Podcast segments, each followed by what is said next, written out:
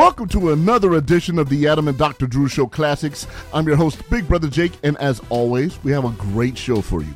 First up, episode 250, titled The Radio Industry, which aired on June 27, 2015. Adam breaks down the radio industry and, and why it's doomed to fail and won't recover. He's quite the fortune teller. Listen to Adam wax poetic on this topic.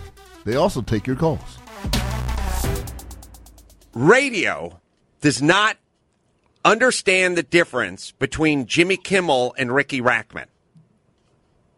As a matter of fact, they prefer Ricky Rachtman. Radio does not understand the difference between Adam Carolla and Danny Bonaduce. They kind of prefer Bonaduce. That's why they're doomed to fail. Literally, Jimmy was told to shove off of every radio station he was at. And when he finally got together with me in the biggest radio station in the world, they still didn't see the difference between him and Ricky Rachtman. If you can't see the difference between Jimmy Kimmel and Ricky Rachtman, and I don't mean this as a pejorative to Ricky Rachtman, Just different. well, no, different better, but different if you want to make money. If you don't see the difference between those two guys in terms of your company making money, you're fucked. And they don't, and they never did. And I don't, and they still don't, by the way. Now, I would. My program director over at uh, KABC, I would argue, gets it. okay. I want well, you to meet him. I want you to tell me. Whenever you meet him, you tell me. Everybody better get it now. Well, I th- isn't it interesting though? That's maybe part well, of the reason. Everyone gets it because they're forced to get it in Yeah, 2015 because bus- they're getting their ass handed to That's them. what businesses But they do, didn't right? fucking get it in 1995 or 2000. well, one of the one of the moves on radio is to get rid of talent altogether. Just do the computer, run the music. Uh, whatever it is, they, they wanted to get rid of talent altogether in, in the 90s.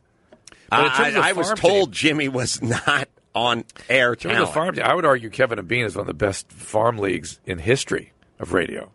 Just generating, throwing out. Jimmy's talent. not there. I'm not there. yeah, but it throws out talent. yeah, but they leave. No, but that's what a farm, right? Isn't that what? A, No, you're supposed to develop them for the Yankees organization, for the not to go off and play for other teams All right, all right. and go do other things. Then maybe it's a training ground, something So like I used to say to the radio guys, whatever, I'd say, hey, go down to the groundlings and uh, scout some talent, you know? And they'd go, what? What are the groundlings? And I'd go, go down. When I did mornings, we I had a chance to get on in San Diego, market we were always super popular in. Yeah. And they got, instead, a morning team from like Phoenix or something in there. They just don't, they're fucking stupid. Well, uh, actually, the what'll ruin any business is a combination of two things, and this is what radio's always been. And now they can suck it because it's fucking over. Here's what radio has always been: always stupid meets arrogant, and that is a combination you could never wish upon your child. If my son is stupid, I can live with that. I really can. And if he's arrogant but has an ounce of brilliance or talent, I can kind of live with that. I'm not going to be happy about it, but I can live with that. Stupid meets arrogant is a fucking horrible intersection. I've I've come across many people in my life that have a astounding combination of both. Radio is brimming. It used to be. Now no one gives a fuck. With stupid meets arrogant, and you are fucked. You are driving that fucking tanker right into the rocky shoals when you are stupid and arrogant, and that's what radio has always been. Uh, You have you've been out for a while. I would say I would argue it's significantly improved and stabilized. Okay. Well, maybe the guys who came before have fucked it so hardly that it cannot be unfucked. No, I think I think it's stabilized. I listen. Okay. it's like it's like send Jimmy Kimmel packing, everybody. no, no. I no. I Well, don't- they wouldn't do it today. no. But I don't know if they met a 26 year old Jimmy Kimmel today, would they send him packing? They did not want Jimmy Kimmel and Adam Carolla together to do a show together. Who would want that combination? Jimmy was constantly fired, wasn't he? yes. Listen, after you, uh, we we milled through. Uh, listen, here's were the people that were felt not to be adequate for uh, filling your shoes. I love that because they just were not good radio. Daniel Tosh, Oh, Joel McHale. right. Uh, oh shit, there was another one, and then you had the three you had on your morning show. Remember, you used to have Zach Galifianakis. Uh, Joel McHale, Zach Galifianakis, and Louis C.K. and my program director did not want them on the air. they weren't good. I think he'd be a big Jo Koy fan. Yeah, they did a lot of. Uh, Jack Silver's like he literally pulled me aside and said, "Why does Joe McHale have to come in every week and, and, and do his soup countdown or whatever it was?" And I'm like, "Because he's a generous guy and he's super funny and this is great content." Yeah, but every week. Why does Joel McHale have to show up in studio? Not pho- not phone in. Why does he have to show up in studio every week? That's radio, baby. I remember, he said Zach wasn't funny. Zach was comedy death. And how about Louis C.K.? Not funny. well, there you go, everybody. Jimmy Kimmel and Adam Carolla shouldn't be on air together, and uh, Joel and Zach and Louis should not be. They should be selling used RVs. That's the crystal ball of radio, everybody. So, of course, you'd want to go. Hey, I, uh, by the way, those guys should be picking stocks. I'd like to take those guys to the racetrack with me, make some real money. Fucking retards. It's All right. different. I, I, it's different. Good. I think. You, I think you ought to come back. No. All right. Let's see. Want to take a phone call up Yeah, here? let's do it. Uh, someone's been on Let's do line. two. Three, three, rather, yeah. Three's been on hold for a while. Hey, uh, Ivan, 42, Chicago. Get it on. What's going on, man? Hey, how are you fellas? Uh, Good. but, uh, side note, uh, Catch a Contractors, the new way you guys are doing it with the behind the scenes is awesome. Oh, good. I'm glad you like it. Everyone seems to enjoy the new format-ish. Well, it's a reality Oh. show, so why not show everything? Yeah, no, agreed, agreed. And, and it comes off a lot better. Thank People you. want to know what's going on behind the scenes, so it's I cool. agree. All right. What's up? Uh, my question is Sunday night Dr. Spike, by the way, tonight, Spike TV. Go ahead. Uh, question: uh, Dr. Drew has been a huge inspiration for me. I just find uh, his uh, the Dr. Drew podcast when it comes to addiction, I just find it fascinating, and uh, it's one of those things I really look forward to listening to his podcast. So I'm kind of at a crossroads in my life as far as employment goes, and uh, a friend of mine uh, found a uh, kind of a school that taught drug counseling, and uh, he's like, you know, you would be great at you'd be great at this. And I sat there and thought about it. I'm like, you know, in the back of my brain, that that might be something I really want to do. Well, I was thinking about attending the school, but do I need to go to school for it? And also, once I do go to this school, say it's like a 12 month program or something, what, what are the chances of me getting a job in that field? Well, the, most states now require thousands of hours of clinical work after the degree too. Mm-hmm. So you know, it, and yes, you have to have training. You can't work with patients without adequate training and potentially licensure. Uh, But my question would be, why not get a clinical degree and, and then work with drug addicts? Get something like a MFT or something. Okay. Uh, it's not that much longer, uh, and it gives you the ability then to hang out your own shingle and deal with a broader range of patients. Uh, and, and drug not listen. Drug counselors are essential. I love that. I use them all the time. Uh, they do have potential to do more sort of one-on-one kind of work these days because personalized work sort of necessary because the landscape of drug treatment is so nefarious, so awful right now that you almost have to like clinically manage every patient on your own. Well, let me say this too, Ivan. Um, philosophically, um, I've had a few people in my adult life go out and do something as adults. Uh, Mike Lynch, who works here, went out and got his degree and did all cl- clinical s- stuff, and he's now he's now working in the, the field as well as working with us. Um, but as a full time job. Yep. Um, Mike August seems like a like a dream, but like ten years ago, just I think he went to the University of Denver or something. He packed up and just went there for a year, and he crammed. I we can ask A him JD MBA into two years. in, in, Whoa. in, from from two into one or or Three he- into- three, three into, into two. two. Yeah, it took a three maybe, year. yeah, maybe four into two. It's, it's something crazy. It's a Yeah, it full sounds like blown four JD into two. MBA, Yeah, and he did it in four. two years. And I get, according to him, at the end of the stay, his advisor told him, "We allowed you to do this because we didn't think it was humanly possible, and we will never allow another human being to do oh, this." Oh, nice. Yeah. The other thing they didn't want anymore uh, either is uh, one of the students was in China, I think, do, getting the exact same degree, doing it via the computer and blah blah blah, and they weren't so down on that either because that makes sense. They like people coming in, Yeah. buying books and paying for It- housing. it's weird and how much you they, know. can, they can do, well, you know, via the electronics now. I, I, went, I, went, gave, I gave the, a lecture. The the point is, listen, well, listen. quickly. Hold on, let me just finish. Yeah. Mike was forty, and he just went and did this. Yeah. and but, but, but, but let's not dismiss. Hold on. You blink your eyes. The two years is done, and now decades pass. Not only that, the t- two years when you're 40 is easier to dedicate than two years when you're 20.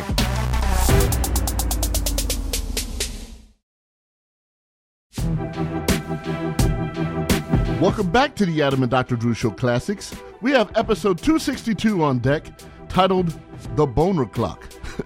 That aired on August 8, 2015.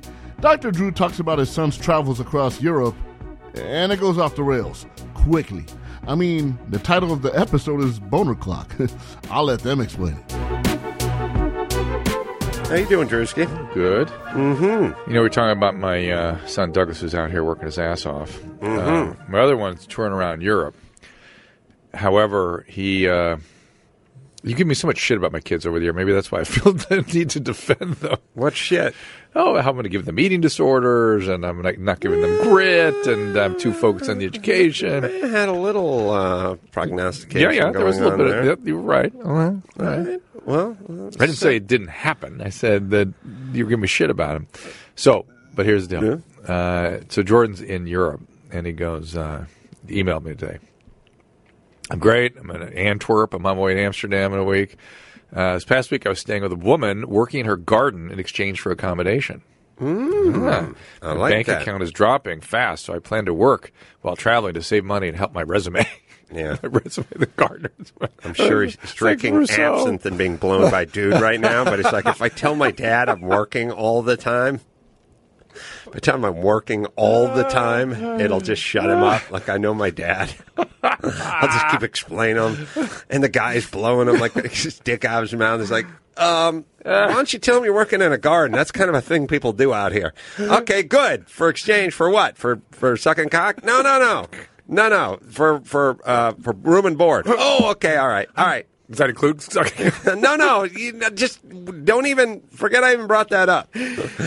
he interestingly his first experience we started in london two months ago his first experience was some guy begging him to let him suck his cocks for money Really? yeah like a So how much did you pay him?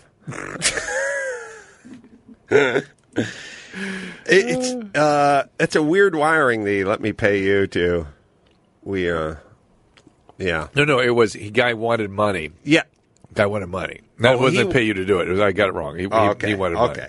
Um, the experience of travel, I, I, it, it's so foreign. i Pardon mean the pun, Carollas didn't me. go on their after college world tour it's comical we didn't I didn't know how one when I went to the airport with Jimmy Kimmel at age like 30 and a half to go to New York. It was a strange and mysterious world, you know, the airport. There was plans and discussions about when one would be picked up and how does one get from the curb to the where the actual airplane is and like no that was before all the security stuff it was yeah, pre 9-11 Still, still no capacity to negotiate any of that stuff. I mean, it is the, um, you know, it's weird because it's invisible. The experience part of life is invisible. This, or uh, you know, I don't know. People call it confidence. I- I'd rather call it just sort of experience. Sort of been there, done that. I, I, I don't know. There's a thing of. Um, Well, it's weird that apprenticeships were like no good for a long time, and now people are going, "Oh, oh, I guess that's how we learn. It's through experiences. We do, Yeah. do things." Well, yeah, I'll give you a, an example, but then I'll bring it on back to what we're talking about. Um, as you listen to this, I'm I'm getting ready to get the car ready to go up to Mazda Raceway there and race yet another car. Is this your new one? Yeah, this is a new uh, Newman car, and uh, so people say to me all the time, "You never drove this one before, so what are you doing now?" And I always go, "Yeah, well, the, the good the good part about driving all the different cars all the time is nothing's ever new. Right. It, you're never quite at that comfort level, but if you drive so many different cars." and you have so many different experiences, you just sort of step into your next experience. And within three and a half laps, you're just sort of up to speed. Yeah. And that, that'll be that. Yeah. And so what's missing as it pertains to the haves, have nots in this society? So we talk a lot about money, but it's not really money, it's experience. It's experience. You know, what was missing from me my whole adolescent life and then adult young young adulthood life was the experience of what are you working on there? Drew? Nothing. I'm just I'm listening to you. I'm just Uh, you can't hear. Put I the hear phone you. down. Put the phone right, down. fine. Put the phone. The down. experience of. You're The right. experience- You didn't realize how rude that is. The experience of you know filling out things, getting this, applying for that, just you, you know how to, how to just literally go about life. You know, you you, you think about Well, you've these- always talked about how you wish somebody had like taught you how to write a check, or just or just gone out and experienced that part of life, where which is to say. What's going on on the poor side of the tracks, or the inner cities, or the Ozarks, or whatever? It's it's not that those people aren't. It's not. It's not that you need cash. You don't need cash to apply for a job. That's why you're applying for a job. Right. And in today's world, you don't need that much money really for a lot of things, including travel. But when nobody lets you know it's possible or how to even begin to do it, Yeah. or you know, look, how do you travel? Well, the first thing you need is you need a credit card. You can't book a flight. You can't get a. Uh, you can't book a hotel room. You can't get a rental car, whatever. You need a piece of plastic with your name on it. Otherwise, uh, which I never had. No one in my family ever had one. So how are we going to even begin to embark on this process of doing anything? So it's sort of like a narrowing of horizons. Like the horizon literally doesn't exist to you. You you don't know what's there. Yeah, you don't know what's there. You don't know how you get there. You don't know anyone who yet, goes there. It's strange. I, I don't disagree with your point, but I'm just thinking about how Immanuel Kant never left Königsberg. That's Mm-hmm. just, I mean, they just, and yet managed to, the guy who wrote the Rocky theme. no, different guy.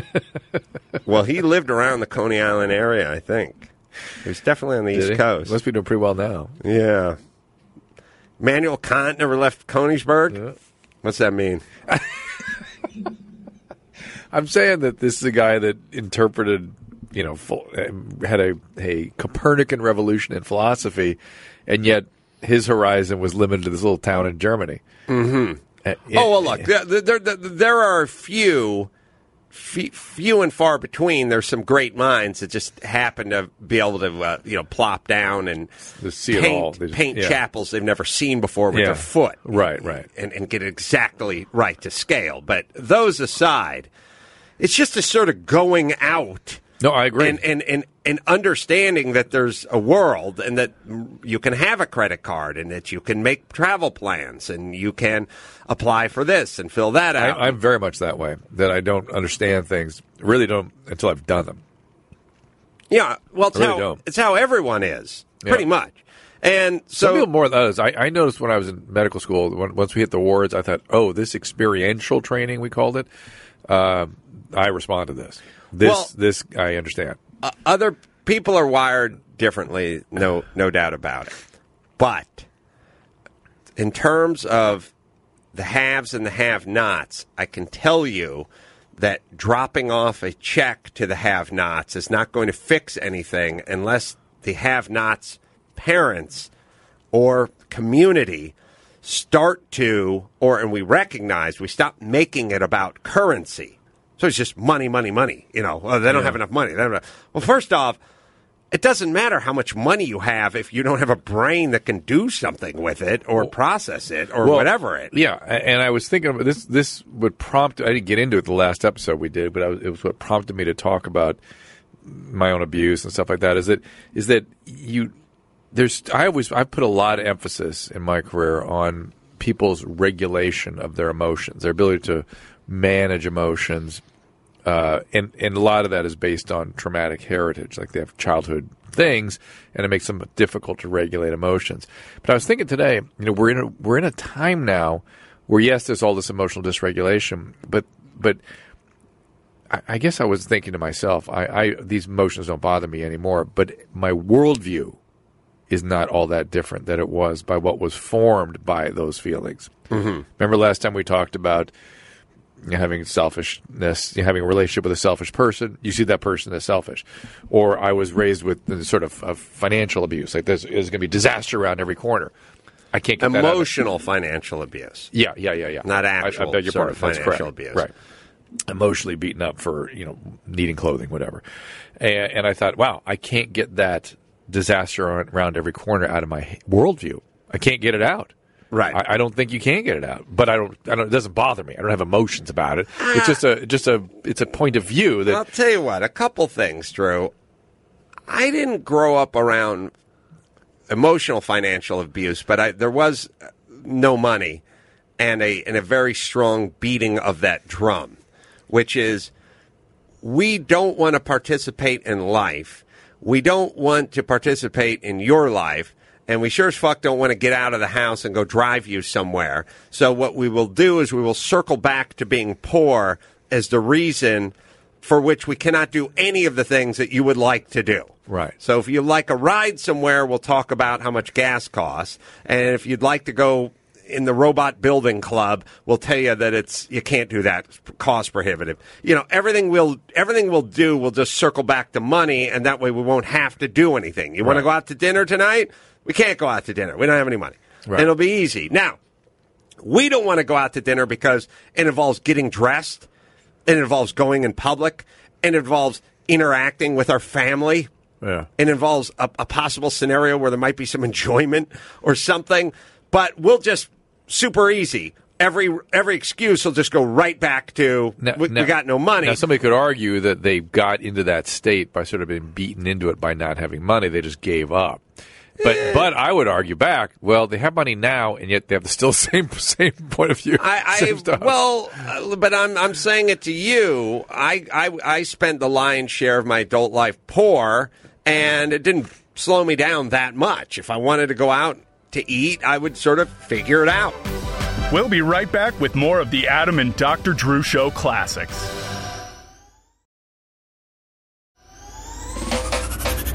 Welcome back to the Adam and Dr. Drew Show Classics.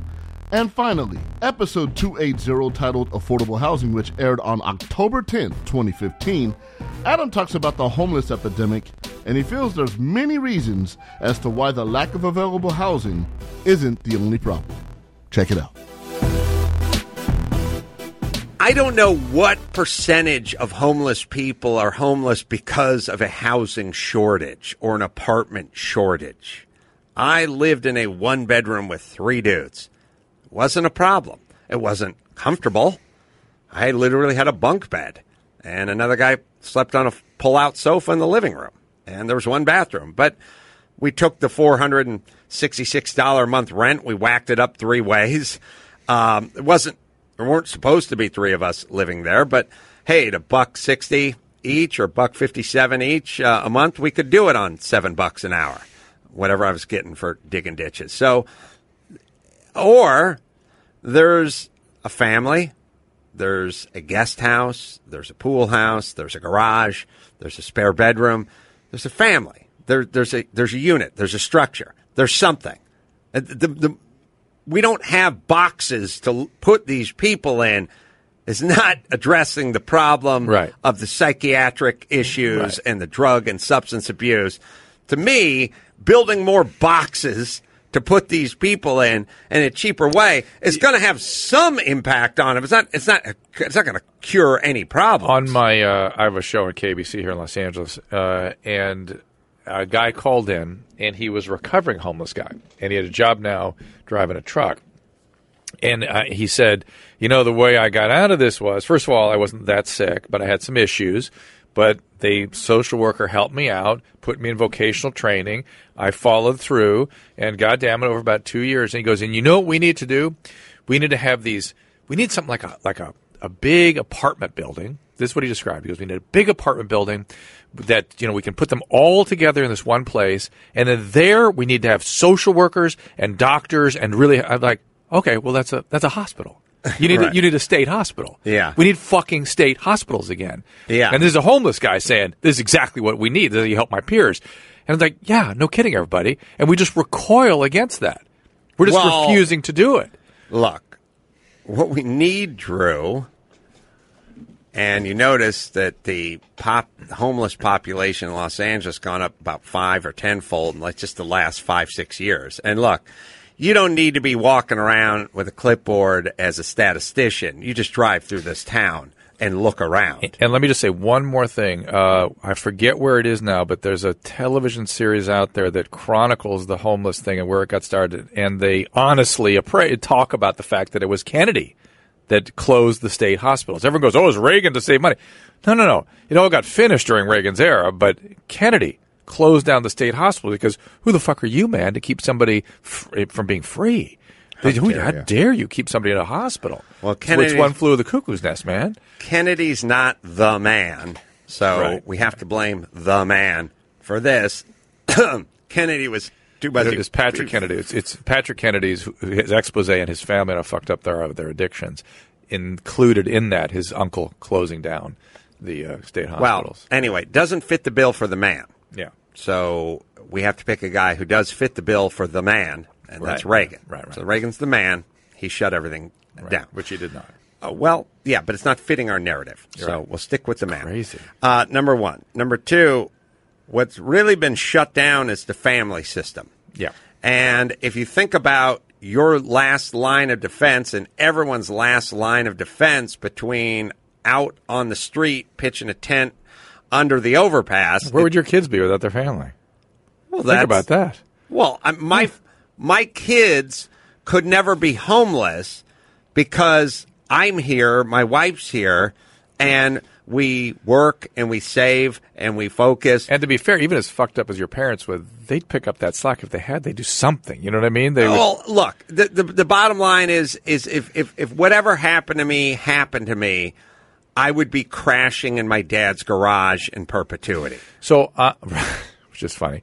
Uh, I heard Margaret Mead, a famous anthropologist's daughter, talking about this issue and family, and she eh, she was talking about what families provide for education, safety, security, and something she added in there which I'd not thought about. She, it's continuity. Mm-hmm. We've just fucking given that up. We have divorces, man. We go whatever. Continuity is stability through time, generation to generation, passing things on. We don't have that at all. We don't even think about that in our families anymore. Well, look, I here's here's my my humble take. I'll give you my hum, humble take on this, and I'll tell you how to get rid of homelessness. I it's the one no one brings it up, but I'll tell you how to do it. First, LifeLock, public Wi-Fi, online banking, shopping. It's easy. You're connected today, but so are the identity thieves. That's right. That's why I trust LifeLock. They use proprietary technology.